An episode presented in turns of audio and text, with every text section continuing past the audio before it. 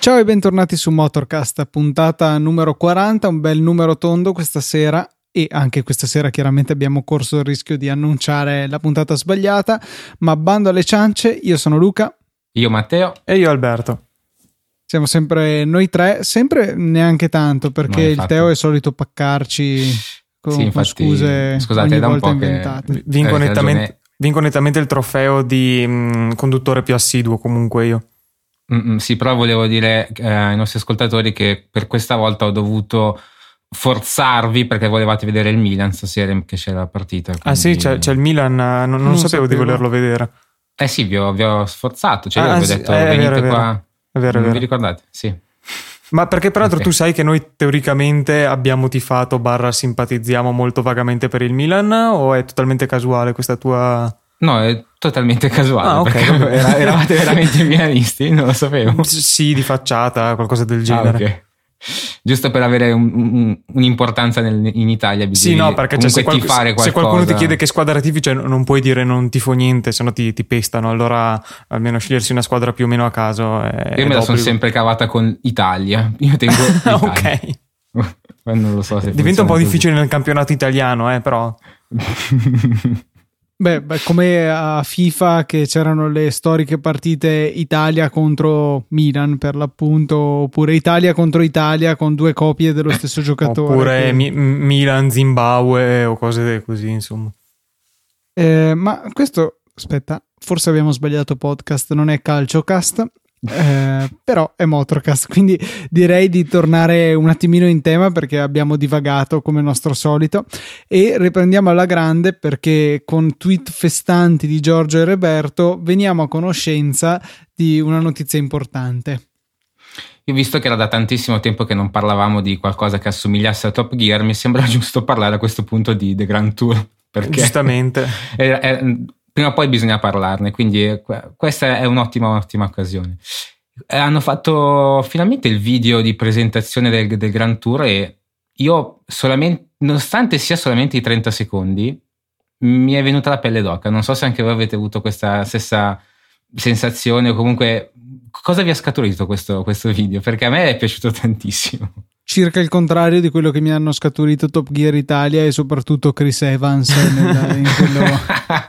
sì, in, in, effetti sì, comunque almeno qua c'è da dire una cosa, siamo assicurati del fatto che se anche il trailer è montato in questo modo, credo che almeno, non dico che sia per forza tutto così la puntata, ma le doti per fare uno show di qualità ci sono da quel punto di vista. Sì, sì, sì, sembra assolutamente mantenere il livello di qualità de, anni, a cui gli ultimi anni di Top Gear ci hanno abituato, quindi eh, sempre video di grande qualità, i soliti filtrini magari un po' forzati se vogliamo, però belli da vedere, insomma, fanno un bel effetto, eh, montaggi sempre belli. Mol- mi è piaciuto molto bello il taglio sul finire proprio di tutti e tre e i conduttori che imprecano tipo oh my god o robe del genere eh, finché guidano qui il la sacra trinità delle, delle supercar che appunto si vedono prima derapare in terzetto e poi ogni mh, mm, conduttore dentro una delle tre macchine che, che fa esclamazioni del genere, insomma.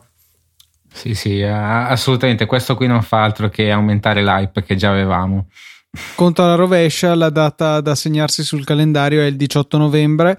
Eh, neanche un mese, dai. Sì, beh, in realtà neanche due mesi, eh, perché dopo settembre ah, dalla cavolo, è, è vero dicono... che so, solitamente mi dicono che c'è ottobre dalla regia, però...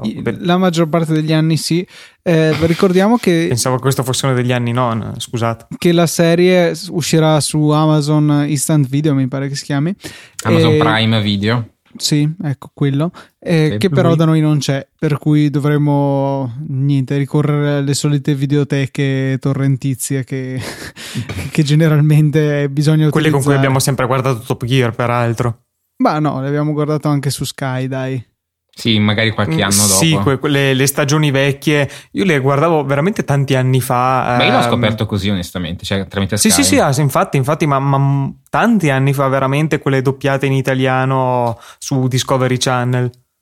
E niente, adesso vediamo se magari sarebbe l'occasione con cui Amazon potrebbe offrire questa cosa agli iscritti a Prime, senza, cioè nient'altro, solo questo, o magari questo sembra... e i suoi show in generale. Eh, così potrebbe essere uh, molto carino come cosa. Sì, non, non dovendo fare accordi di, di diritti di alcun genere, essendo robe sue, insomma. Sì, non si chiede una roba stile Netflix, ma sì, o meglio, un servizio simile, ma unicamente per eh, gli show di Amazon. Eh, più che altro come regalo a chi ha il Prime, perché non credo che poi qualcuno, beh, sì, potrebbe anche pensare di farsi l'abbonamento, visto che alla fine costa come un paio di mesi di Netflix eh, alla fine. E, e Top Gear, eh, oh, pardon, The Grand Tour è comunque una cosa interessante, come pure The Man in the High Castle, che è un'altra serie di, di Amazon che peraltro non ho ancora visto, è lì che mi attende. Proseguendo, ci è arrivato un messaggio vocale, mi è arrivato un messaggio vocale da Maurizio Natali, nostro amico e mio co-conduttore del Saggio Podcast, nonché padrone di casa di Saggiamente, che insomma è nostro ascoltatore, però dice che in sostanza dobbiamo un po' smetterla di fissarci sulle super macchine che di solito costellano eh, le nostre puntate, ma magari cercare di fare qualcosa anche di un po' più utile per non so, gli acquirenti di tutti i giorni, eh, la migliore macchina della tal categoria o, o, cose di questo genere, insomma, delle notizie un po' più terra terra. Rispondere dopo qualche mese alle mail de- degli ascoltatori che ci chiedono delle loro smart. Ecco, per esempio, quello ancora mi vergogno di aver perso quella mail. Perdono, perdono. No, comunque ehm, direi che la nostra idea sulla questione è che eh, per quanto ci fingiamo dei semi esperti, in realtà siamo semi esperti solamente di, di queste cose boh, fuori dal mondo, se vogliamo, che, che ci appassionano. Eh, andare invece a indagare su quale sia la compatta migliore, magari ci interessa di meno e per questo non siamo neanche qualificati per andare a fare una classifica, giusto per dirne una.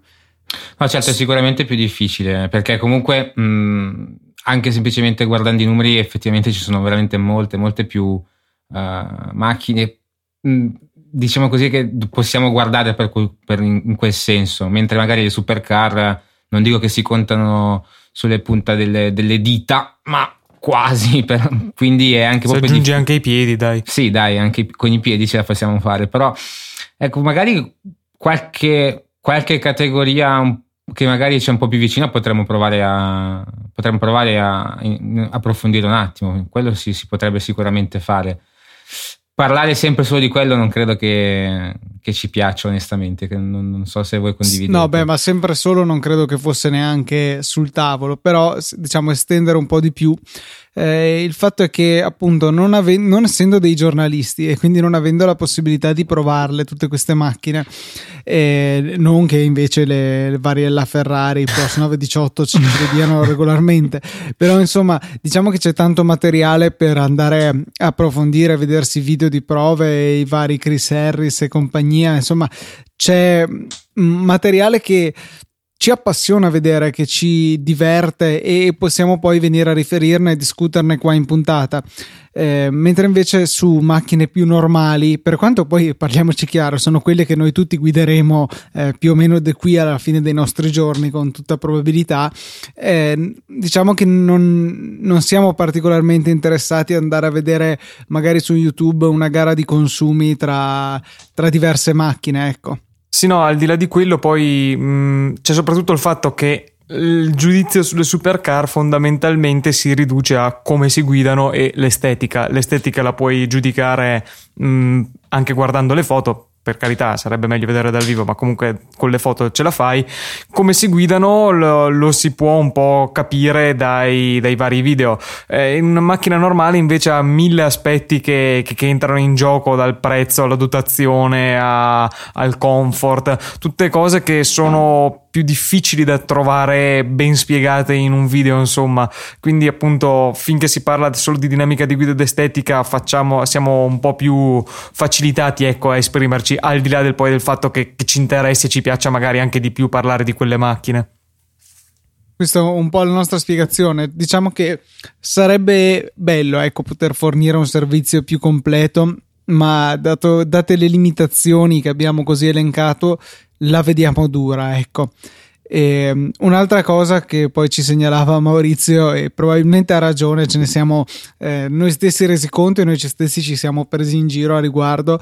Eh, Avete rotto le balle con questa Alfa Romeo, vero? Eh, la Giulia testuali stata, parole. È, è, stata un po' il leitmotiv di, di Motorcast fin dalla sua nascita, insomma, un anno fa si sì, cominciava sì, a parlarne. La Giulia ci ha accompagnato da, dalla nostra nascita e tuttora lo fa, insomma. Ed è per questo che in questa puntata abbiamo deciso di non parlarne e di parlare invece della Giulia Veloce, che è la, la nuova, eh, il nuovo allestimento ecco, sportivo che è stato recentemente lanciato e che no, deve, sarà presentato al prossimo salone di non so dove comunque sia Ops, annunciato diciamo. so, sorry. Eh, e niente hanno annunciato questo allestimento che è in buona sostanza un kit estetico che è possibile ordinare e che rende la linea più cattiva più simile a quella della quadrifoglio anche motorizzazioni più normali. Eh, sarà disponibile disponibile con le versioni a benzina da 2000 da 280 cavalli e diesel 2002 da 210 cavalli. Sì, quindi solo il diesel più potente. Che e rimane comunque sì. il limite della Giulia che ha bisogno di un diesel più potente di così, ma boh, questo rimane una limitazione nel, dal mio punto di vista. Sì, anche solo dal tuo punto di ribaltabili, mi pare. Sì, sì. esatto, effettivamente anche quello potrebbe essere utile.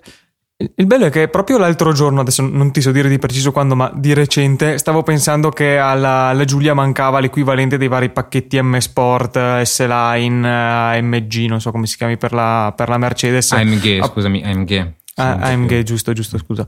Ehm, appunto questi pacchetti abbastanza prettamente estetici che re- rendono più simili alle varie versioni M, RS eccetera anche le motorizzazioni normali. E quindi eh, oltre ad ascoltarci in puntata adesso Alfa ha iniziato a ascoltare i miei pensieri quindi ecco. Attenzione dove si può spingere un attimino. In- inizierò ad, ad, a pensare a una Alfa Supercar vediamo se mi esaudiscono sì, comunque era anche abbastanza ovvio che arrivassero a questo punto. Ogni, qualsiasi, altro, qualsiasi altra marca, marchio offre una soluzione del genere, alla fine era, cioè, dovevano farlo anche fin da subito. Perché comunque eh, sono dei pacchetti che credo che vadano alla stragrande. Magari molto, tu- molto vanno. Eh, perché magari non tutti sono, vogliono o possono avere una, una macchina mh, con un motore molto potente, però piace avere comunque una, una carrozzeria più bella, con i sedili magari avvolgenti, cerchi più belli, grossi o anche sì, semplicemente sì, sì, diversi da quelle della versione di serie.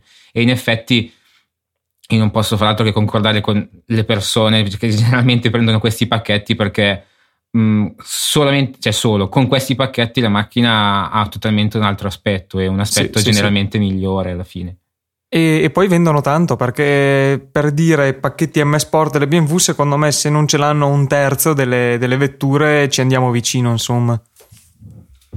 Sì, sì, e poi, sì, e poi comunque anche a, quando vai a rivenderla nell'usato è anche più facile che mh, una persona ricerchi quel modello lì perché appunto abbia questo, questo pacchetto. Cioè, forse è uno dei pochi optional che vengono valutati anche, nel, anche nella qua, rivendita. Nella sì. rivendita, sì, sì. L'altra cosa che eh, diciamo piace alle case è il fatto che secondo me è un accessorio che a loro costa molto prossimo allo zero e però fanno mm-hmm, pagare sì. una bella cifra per ottenerlo. Sì, perché sicuramente hanno delle produzioni anche lì in serie, solo che in quel, in quel caso non, non mettono a montare, non, non, montano su tutte le macchine, ma solamente a chi le vuole. Quindi, appena hanno un tot di ordini, ne faranno un centinaio, un migliaio così e, e li buttano fuori. Quello sì, cioè il costo è veramente No, magari se c'è un po' più di plastica, quello è da contare come costo in più, ma basta, soltanto quello.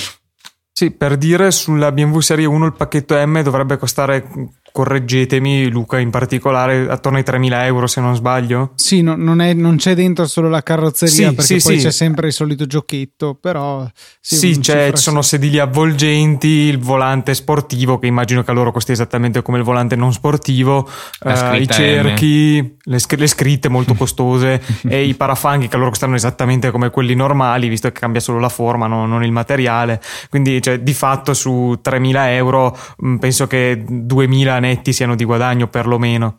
Almeno, almeno.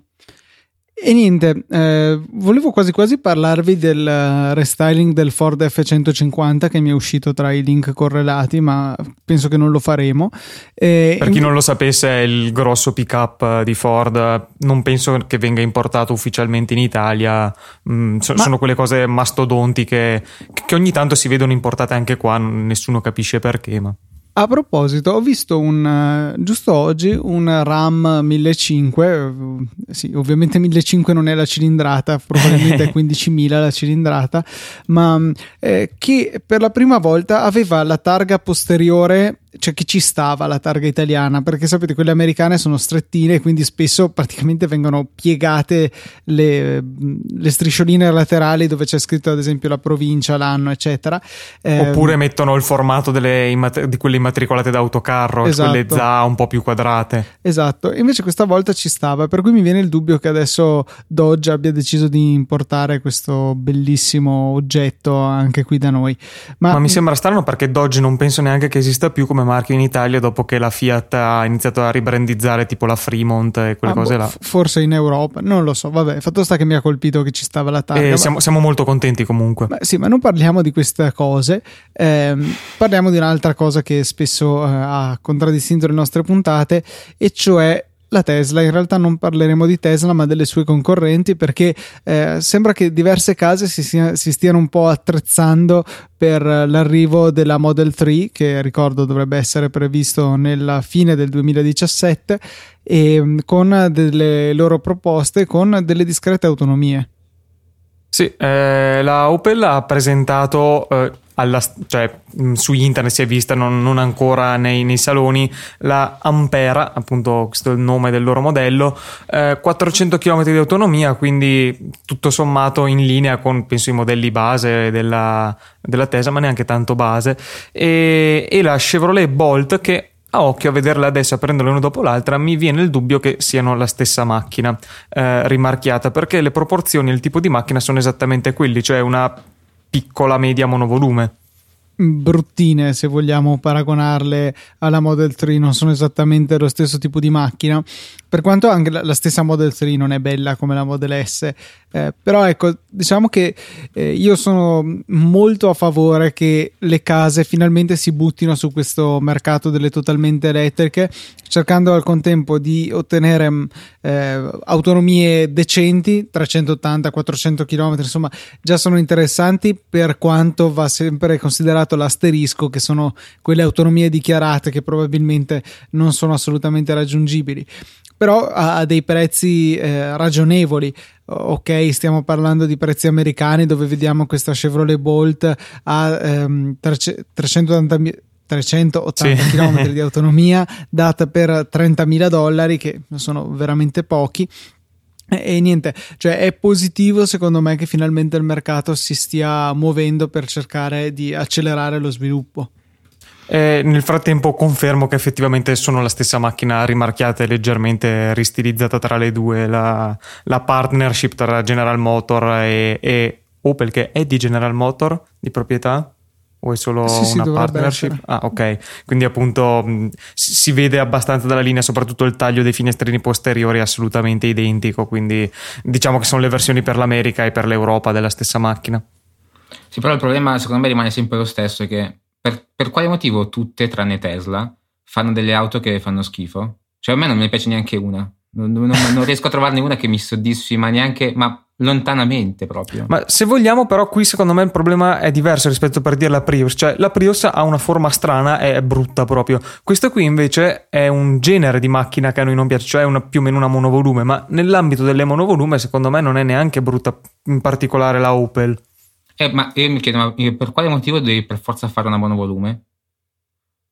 Eh. Perché o, o, o, sei sulle Tesla o, o lasciamo stare l'i8 perché è, è, anche lì è, è, tutta un'altra storia. O altrimenti dove vai? Vai a finire solo in monovolume? Cioè la Model 3 secondo me è una macchina che una persona potrebbe comprare perché comunque è, può essere bella o comunque può piacere a tanti. Una monovolume ha già un, un, mercato un po' più ristretto. Poi se ho capito che è elettrico, però mh, mm, non lo so, cioè tu pensi che una casalinga preferisca spendere quei 15.000 euro in più, 10.000 euro in più perché la macchina è elettrica? Non lo so. Cioè, io eh, questa è una bella domanda. Cioè, secondo me, la, per ora quello che sta facendo Tesla è, cioè, è giustissimo. Cioè, secondo me sta puntando dove il, mer- dove il mercato chiede delle auto del genere. Perché, cioè, io onestamente, cioè, chi compra la macchina elettrica è difficile che sia la casalinga. E quindi chi vuole magari una buon volume. Mm, cioè, sto generalizzando ovviamente, però mm, cioè, non credo che quello che stanno facendo le altre case che, che, dove c'è anche BMW, Volkswagen, Opel e chi per essi però cioè, per me stanno veramente sbagliando tantissimo non, non, non, so dove vogliono andare a finire ok magari stanno sperimentando e quindi aumentano il loro, il loro know-how su questa tecnologia che comunque è mh, abbastanza recente considerando il motore a combustione però cioè, non, non, non, so dove, dove gli, vo- gli, può portare una, una, cosa del genere. Secondo me non ha delle vendite assurde. Sì, no, sicuramente il, il grande, grandissimo merito di Tesla è di aver sdoganato le, l'elettrico appunto prima in realtà non proprio elettrico ma ibrido con la Prius era una cosa proprio strana per chi proprio lo voleva è una macchina bruttina. La Tesla invece questo l'hanno un po' cancellato insomma sono delle macchine belle. Se non sai che sono elettriche non, non, le giudichi come macchine elettriche come tante altre ibride che le vedi lontano un chilometro. Eh, è una bella macchina ed è elettrica non, eh, ehm, permette appunto a, a tutti, eh, anche chi non vuole andare in giro con uno proprio come la Prius, di avere la sua macchina elettrica, sempre che abbia 80, 90 o più mila euro da spendere, insomma.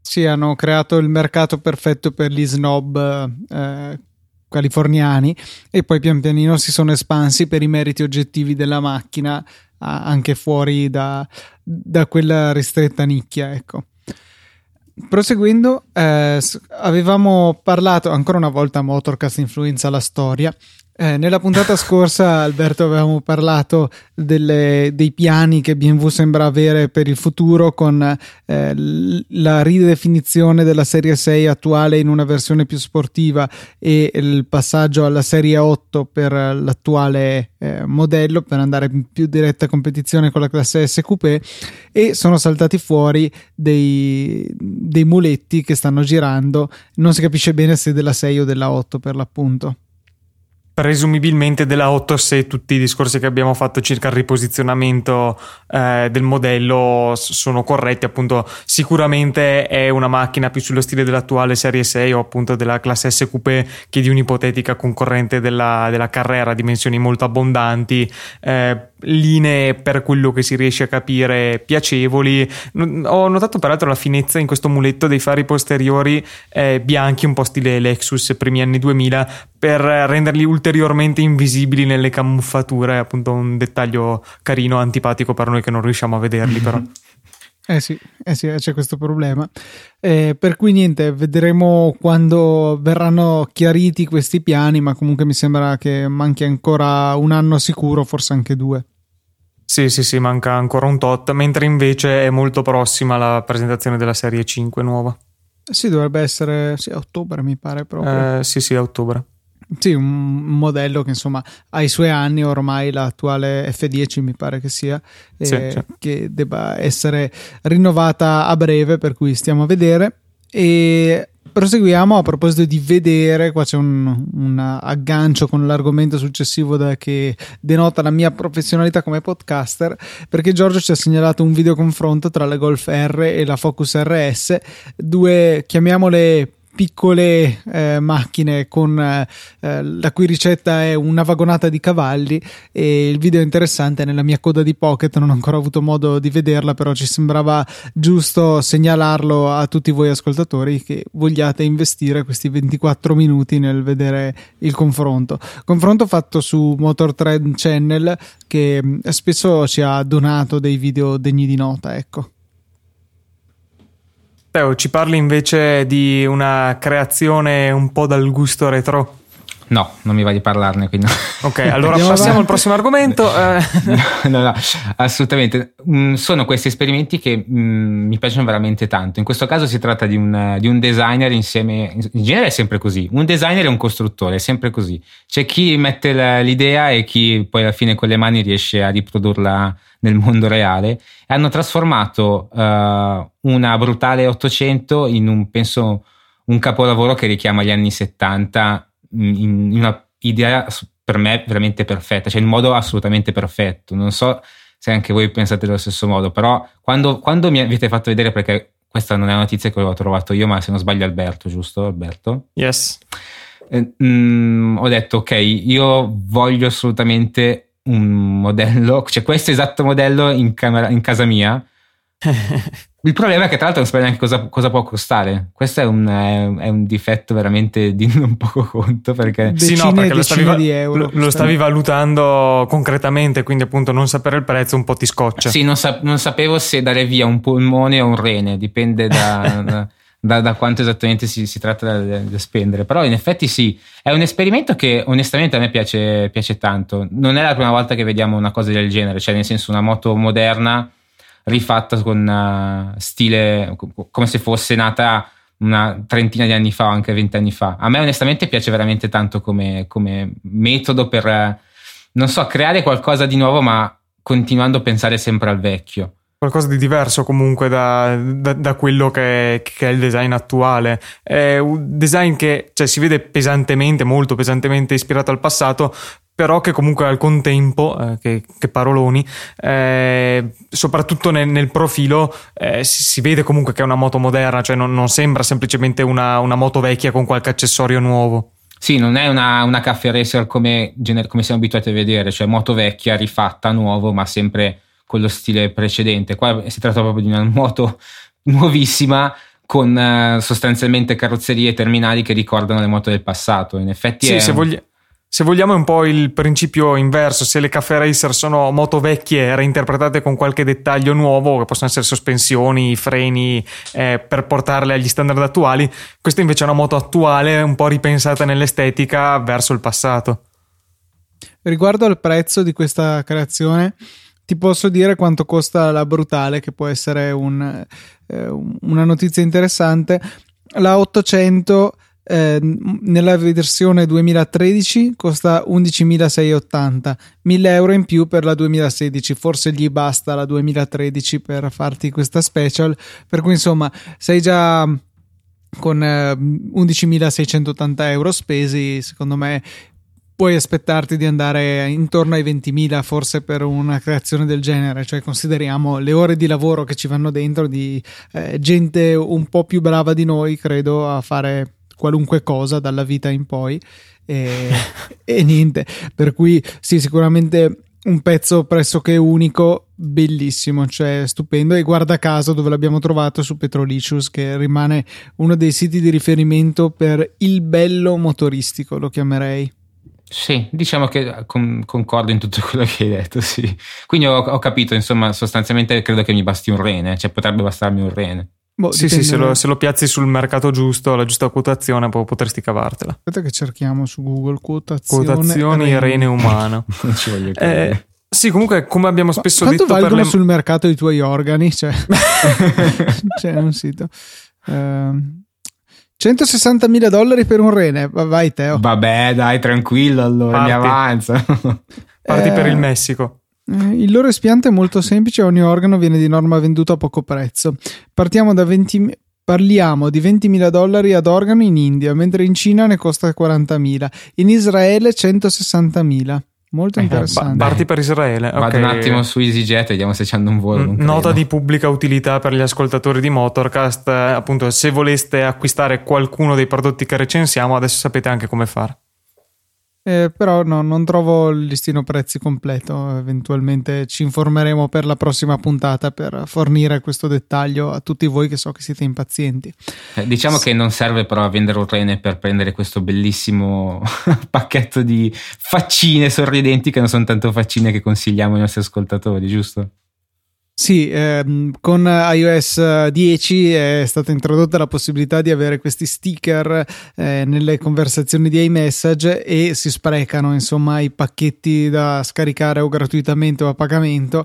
Eh, 99 sono i centesimi che dovete contare, mettere in pila per eh, potervi comprare eh, questo nello specifico che troverete nelle note della puntata che si chiama Automoji for Porsche e appunto ci sono tutti i vari modelli di Porsche ehm, veramente Stradali tanti e da gara. sì 67 fino ad ora, ecco, cercavo questo dato, ben 67 immaginine che potete utilizzare come meglio credete, costano poco più di un centesimo l'una e sono molto ben realizzate, devo dire.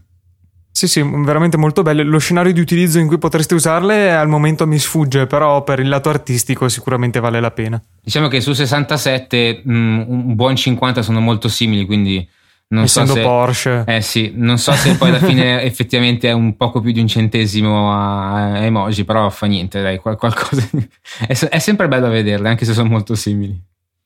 Benissimo. Direi che questa puntata è stata forse più breve del normale, ma poco male. Non abbiamo avuto modo di eh, parlare eccessivamente della Giulia, quindi magari Maurizio è anche abbastanza contento. No, scherzi a parte, grazie per eh, il, il messaggio, è stato un ottimo spunto di riflessione. E quindi passerei la palla ad Alberto per ricordare come si possono mandare questi messaggi per eh, entrare in puntata. Messaggi vocali non avrei idea di come farceli arrivare, ma se voleste comunicarci... easypodcast.it direi che Sì, volendo. l'applicazione che registra eh, questo è anche carino i memo vocali normalissimi eh, magari cortini state entro il minuto eh, possono essere un buono spunto da mettere in puntata per sentire la vostra voce alla radio e poi correre da vostra mamma a dire che siete famosi Questa potresti, Mamma pare che potresti- sono famoso. Ecco, potresti aggi- aggiornare Easy Radio comunque, o Easy Podcast, o come si eh chiama. sì si potrebbe introdurre questa funzionalità dai nel 2000 mai ci penso Ok.